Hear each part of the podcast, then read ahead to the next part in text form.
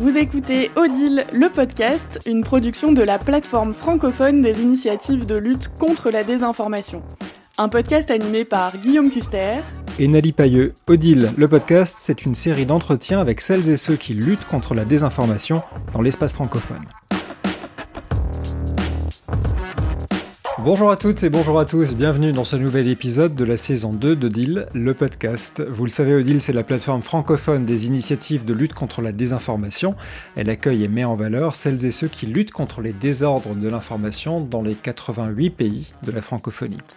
Tout au long de l'année, nous accueillons des invités de différentes régions du monde qui luttent contre la désinformation à leur manière. N'hésitez pas à vous abonner sur vos plateformes de podcast préférées pour ne pas manquer un épisode de notre série mensuelle. Et comme d'habitude, je suis en compagnie de Nali. Bonjour Nali. Bonjour Guillaume, bonjour à tous. Alors dans cet épisode, nous allons parler automatisation de la lutte contre la désinformation. Kesako, mais on entend beaucoup parler d'intelligence artificielle, la fameuse IA ces derniers temps, comme étant pourvoyeuse de désinformation. Mais l'IA peut-elle être une solution pour lutter contre les fausses nouvelles? Quelle place lui accorder? Et avant ce boom des intelligences artificielles, quelles étaient les solutions existantes et comment étaient-elles mises en place?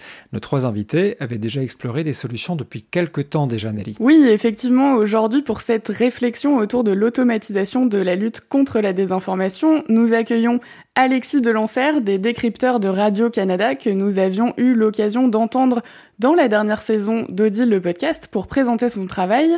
Aujourd'hui, on s'intéressera au bot des décrypteurs, un petit robot conversationnel mis en place par votre initiative Alexis pour répondre aux questions de vos lecteurs auditeurs, bot qui va connaître, je crois, une nouvelle mouture pour cette fin d'année 2023. À vos côtés, Ludwig René Jean-Paul, vous êtes président de la commission recherche et développement du réseau des bloqueurs d'Haïti pour le projet thomas.ht qui a changé de nom de domaine maintenant, qu'on mettra donc dans les notes d'épisode de ce podcast, mais qui est thomashaiti.org. ThomasHaiti.org, c'est un petit robot aussi qui permet de vérifier la fiabilité d'une information trouvée sur Internet en exploitant des techniques de traitement automatique du langage naturel et en se basant sur une communauté de super validateurs. Vous aurez l'occasion de nous en parler tout à l'heure. Et pour compléter ce panel, nous avons Tidiani Togola, qui est fondateur et dirigeant de Tuindi, une organisation de droit malien spécialisée dans les civic tech, dont l'objectif est de soutenir le développement socio-économique par l'éthique. Je vais commencer avec vous, Ludwig René. Euh, est-ce que vous pouvez nous expliquer la, mission du, petit robot Thomas Haïti par le réseau des blogueurs d'Haïti, s'il vous plaît? Oui, alors la mission est simple, hein, c'est de nous aider à combattre, enfin, à vérifier les faits, je vais dire. Parce que pour un individu, d'aller vérifier systématiquement tous les faits, c'est un peu compliqué. Donc, on s'est dit qu'on peut utiliser la technologie puisque ça va plus vite puisqu'avec l'intelligence artificielle, il y a vraiment moyen d'automatiser certaines tâches. Euh, et alors, on s'est penché sur la branche de l'intelligence artificielle qui traite du traitement du langage. Et euh, ça nous a servi à euh, analyser un texte et à donner une note de fiabilité à un texte qu'on recevrait. Donc, comme j'aime surtout insister là-dedans, là-dessus, c'est que le robot ne va pas vous dire si l'information est vraie ou fausse. Ça, personne ne peut le faire mais elle va vous donner, il va vous donner un taux de fiabilité par rapport à la source, par rapport au contenu et par rapport au style du texte. J'aurai peut-être l'occasion de détailler un peu plus, mais c'est ça, c'est ça que, devra faire euh, euh, le robot, mais toujours en support à euh, l'activité humaine. Il faudra quand même des humains pour l'aider à s'améliorer et pour, vérifier, je veux dire, pour donner une note finale, je dirais, à l'information, est-ce que c'est vrai ou est-ce que c'est faux. Mais le robot pourra nous aider quand même dans cette tâche. Tidiane, TuWindy mène plusieurs projets de monitoring, notamment des médias, des élections, et également sur le contrôle citoyen de la gouvernance Xensa. Est-ce que vous pouvez nous en dire un peu plus? Merci beaucoup. Et alors, TuWindy, comme vous l'avez, vous l'avez si bien présenté, a mis en place un ensemble d'initiatives. D'abord, euh, qui était une initiative qu'on avait démarrée en 2016 et qui avait une composante de lutte contre la désinformation qu'on appelait le véritomètre. Donc, le véritomètre dont l'objectif était principalement de, de, vérifier les discours des, acteurs politiques et d'un certain nombre de leaders d'opinion. Et par la suite, à partir de 2019, euh, le véritomètre a évolué en un outil totalement indépendant qu'on appelle WIA. Alors, WIA, ça signifie en bambara euh, mensonge, ce qui n'est pas vrai. Et le but, c'est justement de faire de la vérification à travers un, outil informatisé qui est capable d'automatiser euh, euh, la détection et euh, la prévention des, des, de tout ce qui va être euh, fausses nouvelles et discours de haine. Donc, euh, cette initiative, ça mobilise à la fois tout ce qui va être ressources d'intelligence artificielle, des, technologies de l'information et de la communication, mais aussi des humains, parce qu'il y a une équipe de vérificateurs qui travaillent euh, plein temps pour s'assurer que les différentes informations qui passent sont alors euh, traitées. Alexis Delancer, les décrypteurs ont mis en place un bot euh, conversationnel qui existe sur votre site internet. Est-ce que vous pouvez nous en dire un peu plus? Ah ben oui, notre robot conversationnel euh, qui, euh, ben, accessoirement prend mon visage existe maintenant depuis, hmm, je dirais, plus ou moins quatre ans. Dès sa naissance, son apparition, on a vu très rapidement l'intérêt que ça pouvait susciter, l'utilité sociale que ça pouvait avoir dans le contexte de, de, l'épidémie de la désinformation. Euh, les ateliers, ce sont des chiffres tout frais que j'ai obtenus cette semaine. Les ateliers de notre robot conversationnel des décrypteurs ont cumulé près d'un demi-million de pages vues depuis le lancement. Euh, presque près de 50 000 environ nouvelles visites au cours de la dernière année. Ces chiffres-là ont été atteints alors qu'aucun de nos ateliers thématiques ne s'est retrouvé promu, si on veut, sur la page web de radiocanada.ca ni euh, non plus sur nos euh, réseaux sociaux, sur le Radio-Canada.ca. Autrement dit, très peu d'efforts de marketing, mais malgré tout, ce robot conversationnel a atteint sa cible, a rejoint des publics, euh, je dirais, de 7 à 77 ans, mais très, très utilisé désormais dans les écoles du Québec à plusieurs échelons du curriculum, du cursus scolaire. Il y a une grande vertu, une vocation pédagogique qui, de toute évidence, elle semble être, euh, semble être utilisée, semble être déployée grâce à, grâce à ce robot conversationnel qui a été créé pour euh, donner des outils aux gens puisqu'ils, pour qu'ils puissent, en somme, mieux se positionner, euh, mieux se, guider eux-mêmes dans l'écosystème euh, de l'information et de la désinformation. Oui, simplement pour rappeler ce qu'est ce robot conversationnel de Radio-Canada, Alexis, c'est un peu comme le service client d'une banque ou d'une assurance sur leur site internet où on arrive dans une interface de conversation et on va pré-choisir des questions qui vont nous amener différentes réponses, c'est ça? Mais dans ce cas-là, pour lutter contre la désinformation. Absolument. Ben, c'est un peu le même principe du robot conversationnel, oui, qu'on peut avoir dans les services clients. Euh, je, dirais qu'il est beaucoup plus sympathique que ce qu'on fait de façon usuelle à travers ce genre de service. Oui, donc des réponses euh, automatisées, plusieurs euh, options, plusieurs parcours, une, toute une arborescence de discussions possibles, une, introduction sympathique aussi avec la personne qui interagit euh, pour bien cadrer la conversation, et puis ensuite de fil en aiguille, d'atelier thématique en atelier thématique. La personne fait le choix elle-même du parcours qu'elle veut emprunter à travers les conversations et les thèmes qui sont proposés euh, par le robot. Le robot qui lui soumet des questions, euh, lui fait des, des clins d'œil, des blagues par moment et aussi l'informe, euh, ajoute aussi des liens vidéo, des hyperliens vers des articles, et beaucoup d'appui visuel, audiovisuel, beaucoup plus que dans la première mouture, soit dit en passant, pour permettre aux gens de vivre une expérience euh, qui est très riche et qui n'est pas simplement un échange de, de de, de, de, textes avec un, un, robot impersonnel, euh, bien au contraire. L'initiative euh, de Thomas Haïti et l'initiative, le projet de Turindy fonctionnent euh, avec ces deux aspects-là, un aspect automatique et un aspect de vérification humaine. Concrètement, comment ça se passe? Vous faites d'abord vérifier quelque chose euh, par via le biais d'une automatisation, puis par des humains. C'est dans ce sens que ça se passe? Le flux d'informations qui, qui transite sur les réseaux sociaux, il est extrêmement humainement quasi impossible de pouvoir le gérer. Donc, et, il faudrait un outil qui permet déjà de, euh, de, d'être une première porte d'entrée. Et donc, on donne la possibilité, certes, aux citoyens de pouvoir euh, dénoncer des choses, mais on fait de telle sorte aussi que le volume d'informations que nous détectons via différents réseaux, dans notre contexte, on, on s'intéresse aussi même aux médias traditionnels, donc la radio, la télé, la, presse écrite.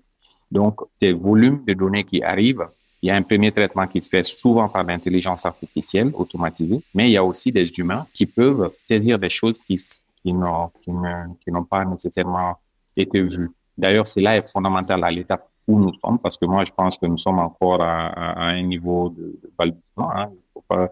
Euh, si on considère dans les régions euh, africaines, notamment dans la zone du Sahel, où les langues qui sont utilisées pour faire de la fausse information, pour diffuser des discours de haine, ces langues ne sont pas encore maîtrisées par les différents outils d'automatisation. Donc, c'est là où le rôle humain devient extrêmement important dans le traitement. Maintenant, une fois l'information capturée, il y a maintenant le traitement qui se fait euh, via un ensemble de, de, de, processus de vérification, un processus de vérification par l'outil, mais aussi une processus de vérification par des humains. Et une fois cela est disponible, l'autre étape, c'est la diffusion de l'information, la vraie information et la, la, les données d'analyse pour pouvoir anticiper et voir un peu quelles sont les tendances de, de, de fausses informations, de discours de haine et tout. Maintenant, nous, la, la, la plus grosse, euh, la plus grosse action qu'on essaie de mener, c'est d'essayer de faire évoluer euh, de, de, la, de la détection et euh, à la lutte contre les fake news, notamment à travers l'approche actuelle qui consiste à faire du debunking. Nous, on essaie aussi d'avoir des approches beaucoup plus proactives et c'est dans ce sens que l'utilisation et l'automatisation devient extrêmement important parce que sans ça, on ne peut pas anticiper des actions qui, qui permettent sérieusement de freiner la propagation des fausses nouvelles. Ce qui pose aussi la question de, de la confiance qu'on peut accorder dans, dans, la technologie. Ludwig, vous avez été très prudent en disant que euh, on n'affirme pas que la machine va euh, cracher la vérité. Euh, il y a beaucoup de, de, précautions autour de ça. Quel est votre regard sur la fiabilité des techniques et puis sur l'évolution de cette fiabilité? Est-ce qu'on peut penser que d'ici à quelques années, on arrivera à, à faire dire à une machine c'est vrai, c'est faux? Alors, depuis le début, euh, nous, à Thomas, on avait commencé à travailler aussi sur euh, un robot conversationnel. Si vous créez un compte, alors il n'est pas public, mais si vous créez un compte sur Thomas, euh, vous avez dans votre dashboard la possibilité euh, de faire la conversation. Mais rapidement, on s'est rendu compte que pour le traitement de langage, si la forme, ça allait très bien, mais sur le fond et sur l'information que ça donnait, ça posait quelques problèmes. C'est pour ça qu'on l'a pas rendu public et qu'on n'a pas fait de publicité autour. C'est très difficile. Là, maintenant, je vois qu'il y a certains groupes qui travaillent à améliorer les, robots conversationnels sur la fiabilité des informations qu'ils donnent. Euh, Est-ce que d'ici quelques années, ça sera mieux? Je pense oui. Est-ce que ça atteindra le niveau nécessaire pour que les informations soient vraiment fiables? Moi, je doute un peu. Alors, j'aimerais quand même préciser que pour Thomas, ce qui était important pour nous, ce n'est pas lorsqu'une information est vraie ou fausse quand une information est vérifiée, ça veut dire qu'elle est, est étiquetée vraie ou fausse, pour nous, il n'y a pas de souci. Euh, il y aura toujours des gens de mauvaise foi à vouloir partager les fausses informations. Et, une information, elle est vraie, vous la partagez si euh, elle est importante pour vous. Donc, pour ce côté-là, je pense que c'est résolu. Le vrai problème pour nous, ce qui nous a surtout interpellé, c'est lorsqu'une information euh, euh vous rejoint et vous la trouvez importante, mais vous ne savez pas si elle est vraie ou fausse. Alors, quoi faire dans ce moment-là? Et là, on s'est penché sur ce cas-là. Et c'est pour ça qu'on a développé un robot qui pouvait donner un taux de fiabilité. Et pour euh, développer cet algorithme, on s'est penché sur ce que fait l'humain, euh, tout simplement. Lorsque vous recevez une information, avant de la partager, si vous ne savez pas si elle est vraie ou fausse, il y a certaines questions que vous posez, peut-être même inconsciemment, hein, c'est qui vous donne cette information? Si c'est quelqu'un réputé pour euh, faire des blagues ou donner des mensonges, vous n'allez pas prendre l'information au sérieux. Si la personne donne l'information sur le ton d'une blague, vous comprenez que c'est une blague, peut-être que ce, ce n'est pas une information à véhiculer. Voilà. Donc, on a entraîné le robot à faire ça. Maintenant, pour euh, ce qu'est de que le robot puisse se prononcer sur la vérité en elle-même, euh, honnêtement, là, je vous donne mon sentiment personnel, je ne pense pas que ce soit quelque chose qu'on pourra euh, atteindre un jour parce que la vérité, elle n'est jamais absolue, à moins qu'on parle de faits, mais euh, il y a tellement de parties interprétatives dans une information qui est véhiculée. Je pense qu'il faudra toujours, toujours vraiment l'apport humain pour que le robot soit utile dans la vérification des faits. Est-ce que vous pensez que, Ludwig, le fait de passer par un, un robot comme euh, Thomas, ça contribue à renforcer la confiance du public? Est-ce que le public est plus susceptible de voir une information qui est délivrée par un robot Thomas qui apparaît plus neutre, entre guillemets, qu'une rédaction donnée? Alors, cette partie est très compliquée. Déjà, euh, euh, en Haïti, ceux qui étaient plus, euh, je dirais, réticents à utiliser Thomas étaient les journalistes eux-mêmes. Ils n'avaient pas trop confiance dans un robot. Et le public, ça l'emballait. Sauf que, à un certain moment, moi, j'ai remarqué que ce qui rendait difficile la lutte contre la désinformation, ce n'est pas la désinformation elle-même, mais c'est comment nous considérons les nouvelles qui nous arrivent. Euh, en Haïti, nous écoutons les médias, nous écoutons les nouvelles, pas pour avoir les informations, mais nous écoutons les médias qui disent ce qu'on a envie d'entendre. Par exemple, si un média est contre euh, un groupe euh, contre lequel nous sommes aussi, nous allons écouter ce média, même si euh, il se révèle en plusieurs fois que ce média donne des fausses informations.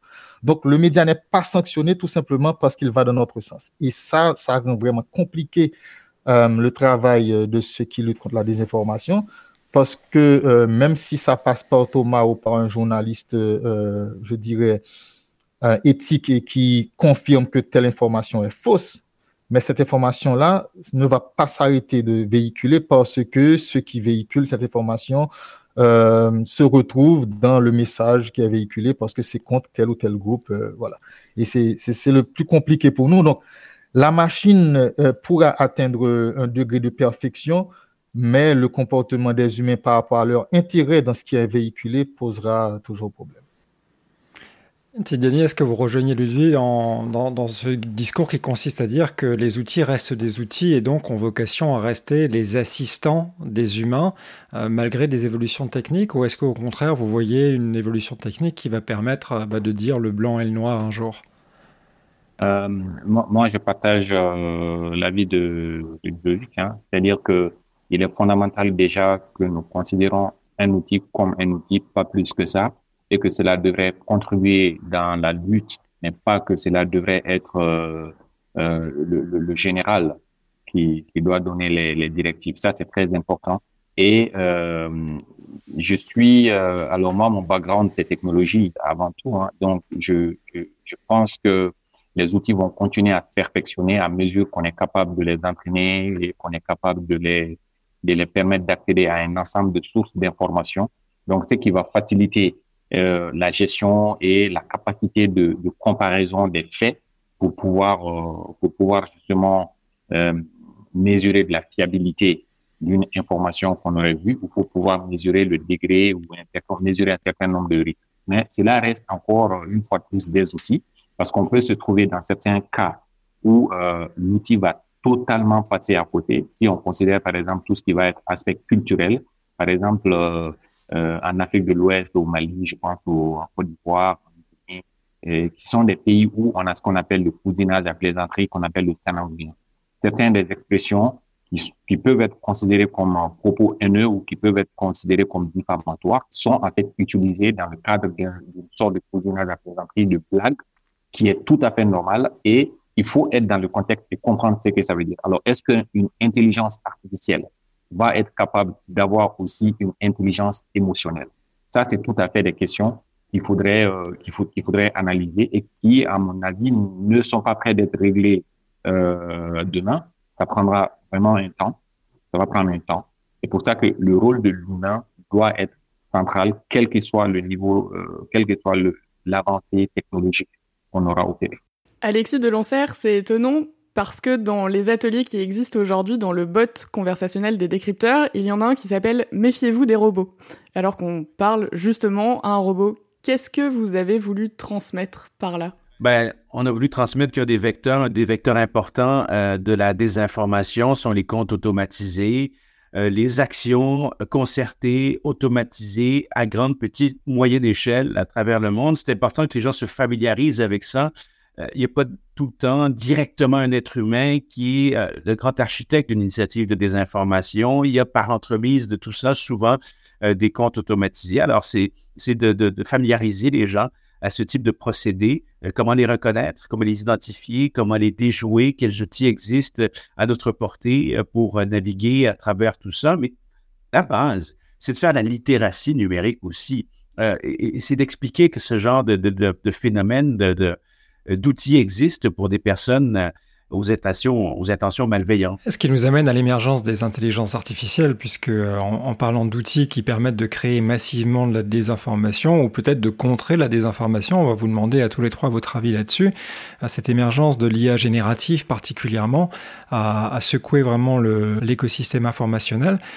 Est-ce que, à votre avis, euh, Alexis de Lancer, l'IA aujourd'hui peut aider à lutter contre la désinformation de manière efficace? Ben, Pas à ce stade-ci, je crois, de l'avancement de ces technologies. Je crois que c'est encore imparfait, je crois que c'est encore défaillant, je crois qu'il y a énormément de preuves à faire. Je crois que ben, si on parle de ces technologies d'intelligence artificielle, euh, je crois malheureusement que le, euh, on, y a une perte de contrôle en ce moment. Oui, on peut peut-être entretenir l'espoir qu'un jour, ça puisse permettre d'instaurer des outils de de lutte contre la désinformation, mais c'est plutôt l'inverse qui se produit à notre sens à nous, c'est-à-dire que c'est davantage devenu euh, un outil supplémentaire pour les personnes qui veulent fomenter la désinformation.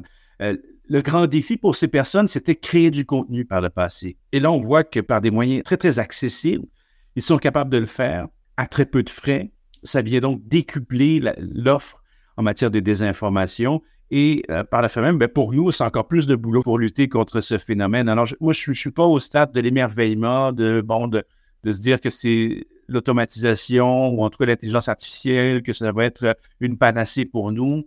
Euh, le robot conversationnel est, finalement la seule initiative qu'on a, nous, des crypteurs d'automatisation, euh, si on veut, d'outils automatisés pour lutter contre la désinformation. Pour le reste, nous, on fait notre travail une semaine à la fois et puis de façon dans un, dans un cadre journalistique traditionnel. Euh, on en est là pour l'instant. Sur cette question de l'intelligence artificielle, Tidiani, est-ce que vous la voyez comme problématique parce qu'elle facilite la propagation de la désinformation? Ou alors est-ce qu'elle peut, c'est l'autre côté de la pièce aussi, devenir une aide? Ou troisième solution, est-ce qu'on va être spectateur d'une bataille euh, d'IA, celle aux mains des désinformateurs, celle aux mains des vérificateurs, et puis on regardera tout ça se passer gentiment? Je pense que euh, il faut voir il y a d'abord comme une opportunité. Autant c'est une opportunité pour ceux qui font de la désinformation, autant c'est une opportunité pour ceux qui luttent contre la désinformation. Maintenant, comment faire en sorte que l'IA ne, joue pas un certain nombre de rôles? Nous, on s'est amusé à tester un certain nombre de, de comptes. Euh, déjà, le, le fournisseur d'IA essaye d'entraîner l'IA à éviter de dire certaines choses, à prendre certaines directions. Évidemment, je ne dis pas qu'on ne peut pas lui faire dire ça, on peut. Mais c'est là où tout l'enjeu va être de travailler avec les fournisseurs de ces plateformes, de travailler aussi à entraîner l'IA. Une fois qu'on parle de désinformation, il y a un certain nombre de choses qui arrivent, que ça puisse accéder sérieusement à des, à des sources et que de plus en plus de sources puissent s'ouvrir. Je parle notamment souvent des, il y a beaucoup de sources ouvertes aujourd'hui mais il faut que les sources pour permettre de pouvoir rapidement comparer, vérifier un certain nombre de choses. Ça, c'est une première, première dimension. Mais une deuxième dimension, c'est clair qu'il va y avoir euh, cette, euh, cette bataille qui ne peut pas être évitée et qui doit être livrée d'une manière ou d'une autre euh, entre ceux qui vont utiliser l'IA pour continuer à propager de la fausse information et ceux qui, euh, qui l'utilisent pour lutter contre la désinformation. Contre la désinformation. Et c'est dans ce sens que l'anticipation va devoir être une, un travail fondamental. Anticipation, que ce soit en termes de de renforcement de, de, capacité pour que les gens puissent avoir un peu plus d'esprit critique. Anticipation en termes de la réglementation, anticipation en termes de, d'usage, notamment, je ne parle pas de ceux qui ont déjà une capacité, une facilité d'accéder aux outils numériques, mais aussi dans les zones qui sont justement les zones qu'on peut considérer comme des zones aveugles où on, on, on consomme seulement l'information, mais on n'en produit pas. Donc, il faudrait travailler à, à, ces aspects-là. Donc, euh, c'est ce que je pense. Ludie, on vous sentait euh, sur les starting blocks en, à, trépigner d'impatience pour commenter euh, le développement de l'intelligence artificielle. Quel est votre point de vue sur cette question-là? Oui, ce que dit Tidiane est, exact, mais les, les, chercheurs de méta ont même déjà commencé à travailler sur cet aspect-là, à savoir l'aspect des sources pour affiner la fiabilité de ce que nous dit les IA conversationnels. Là, on parle de, du Retrieval Augmented Generation, où vraiment euh, l'accent est mis sur les sources. Par contre, moi, je pense que ce qui sera toujours important dans, cette bataille-là, c'est l'éducation qu'on doit faire euh, par rapport aux auditeurs, enfin à la société. Parce que aussi fiable que puisse être euh, une IA, ce sera un outil qui aura été éduqué, éduqué par des humains ou peut-être par d'autres IA. Mais le problème, c'est que faire confiance à l'IA, c'est faire confiance à la personne ou au groupe de personnes qui éduquent cette IA-là. Bon, là, on parle de d'une IA, mais en, réalité, il y a plusieurs, c'est plusieurs outils. Maintenant, moi, je pense qu'il y aura toujours des gens euh, à qui la désinformation servira. Donc, euh, il y aura toujours euh, des gens à vouloir biaiser ce, que, ce que nous donne une IA comme, comme, comme réponse, comme information. Donc, il est important d'avoir toujours cet esprit critique, comme on le, demande hein, même par rapport aux journalistes. Même s'il y a un média qui est fiable, même un journaliste fiable, il faut toujours faire attention parce qu'on ne sait pas à quel moment ça va déraper. Et je pense qu'il faut toujours avoir ce regard-là. Ce qui arrive par rapport à la technologie, ça paraît tellement bien fait, ça, la forme est tellement bien qu'on se sent en confiance. Et on se dit que, bon, euh, par exemple, vous parlez de ChatGPT, c'est impressionnant comme ChatGPT peut formuler des phrases. Ça, vous parle comme un professionnel. Vous pouvez écrire un texte et demander à ChatGPT de vous reprendre ce texte comme s'il avait été écrit par Paul, Verlaine. Et puis, vous voyez quelque chose de très bien fait. Donc, là, vous avez, vraiment le réflexe de vous sentir en confiance. Mais pour autant, ce qui est dit comme information, euh, il n'y a pas de garantie. Je pense que l'esprit critique est le premier réflexe que nous devons avoir. C'est vrai que les outils vont s'améliorer, mais il faudra toujours faire attention parce qu'à n'importe quel moment, ça peut déraper de façon volontaire ou, par accident. Alors justement, en parlant d'esprit critique et de son renforcement, on peut terminer ce podcast sur les nouvelles fonctionnalités du robot conversationnel de Radio-Canada, puisque Alexis de Lancer, vous en lancez une nouvelle version enrichie. Qu'avez-vous fait et pourquoi? Alors, en rafale, on a rajouté des informations sur les théories du complot. Là, on parle de la base. Il y a des vrais complots, il y a des faux complots. Et, parce que la, pandémie nous a amené un tel déluge de, nouvelles euh, données en ce sens qu'on a cru bon de l'actualiser pour que les gens puissent aussi se rattacher à des, événements plus actuels. Euh, donc, sur la fraude et le hameçonnage, on a rajouté des ateliers, dans cet atelier, euh, des, des discussions avec le robot sur les faux concours, sur les fraudes par SMS par texto, pour les fraudes par courriel, euh, les pièges qui nous sont tendus euh, sur Facebook ou les autres. Ben, Facebook de moins en moins parce que les gens y sont moins, mais sur les, plateformes web en général. Euh, on a bonifié notre atelier sur les biais cognitifs. Ça, c'est crucial parce que à la base, à la base du, fait qu'on puisse tomber dans les pièges comme c'est la désinformation, il, y a les pièges qu'on a, qu'on a, les réflexes qu'on a en nous-mêmes de façon, de façon millénaire, séculaire, c'est-à-dire les, les biais cognitifs qui font en sorte qu'on a tous le germe de cette désinformation en nous. Euh, c'était important pour nous de, bonifier un peu cet atelier-là, puisqu'on a continué à explorer en cours, euh, au cours des dernières années cet aspect-là des choses. Et très important, on a rajouté un atelier sur la science, la pseudoscience. Euh, la, pandémie nous a démontré à quel point il y avait, encore une fois, des lacunes ici quant à certaines connaissances fines sur le fonctionnement de la science, toute la notion de prépublication, euh, des pseudo-experts, les, chiffres qui nous sont présentés sans contexte. Euh, tout ça devait, se devait d'être expliqué davantage. C'est ce qu'on fait encore une fois avec la nouvelle mouture du robot conversationnel et décrypteur qui sera bientôt euh, en ligne euh, dans les semaines, ça reste à préciser dans les semaines qui, euh, qui vont suivre. Et finalement, il fallait bien, comme je l'évoquais tout à l'heure, qu'on ajoute un, atelier entier sur l'intelligence artificielle. Alors, c'est absolument crucial qu'on le fasse puisqu'on est face au plus grand défi auquel, on devra s'attarder, celui de l'intelligence artificielle qui, vient encore une fois plomber davantage, si on veut, la situation. Je pense que ce sera le mot de la fin. Merci beaucoup. Euh, merci à tous les trois pour euh, cette euh, conversation. On aura l'occasion de mettre tous les liens de vos initiatives dans la description de ce podcast. Merci beaucoup, Tidiane Togola, Ludwig Eugénie Jean-Paul et Alexis Delancer. Et à très vite. Ça fait plaisir. Et je me permets de me rajouter aussi qu'on lance un, podcast hebdomadaire au décrypteur, un balado, comme on dit par chez nous, pour les personnes qui vraiment veulent aller plus loin des aspects un peu plus pointus euh, des sujets qu'on aborde semaine après semaine. eh bien, très bien. on ajoutera aussi un lien dans les notes d'épisode vers euh, votre nouveau podcast Décrypteur ou le balado pour les Québécois qui nous écoutent. À Odile le podcast, on accueille ce genre de concurrence-là. Merci encore à, à Ludwig et à Tidiani. Merci à vous de nous avoir écoutés et à très bientôt.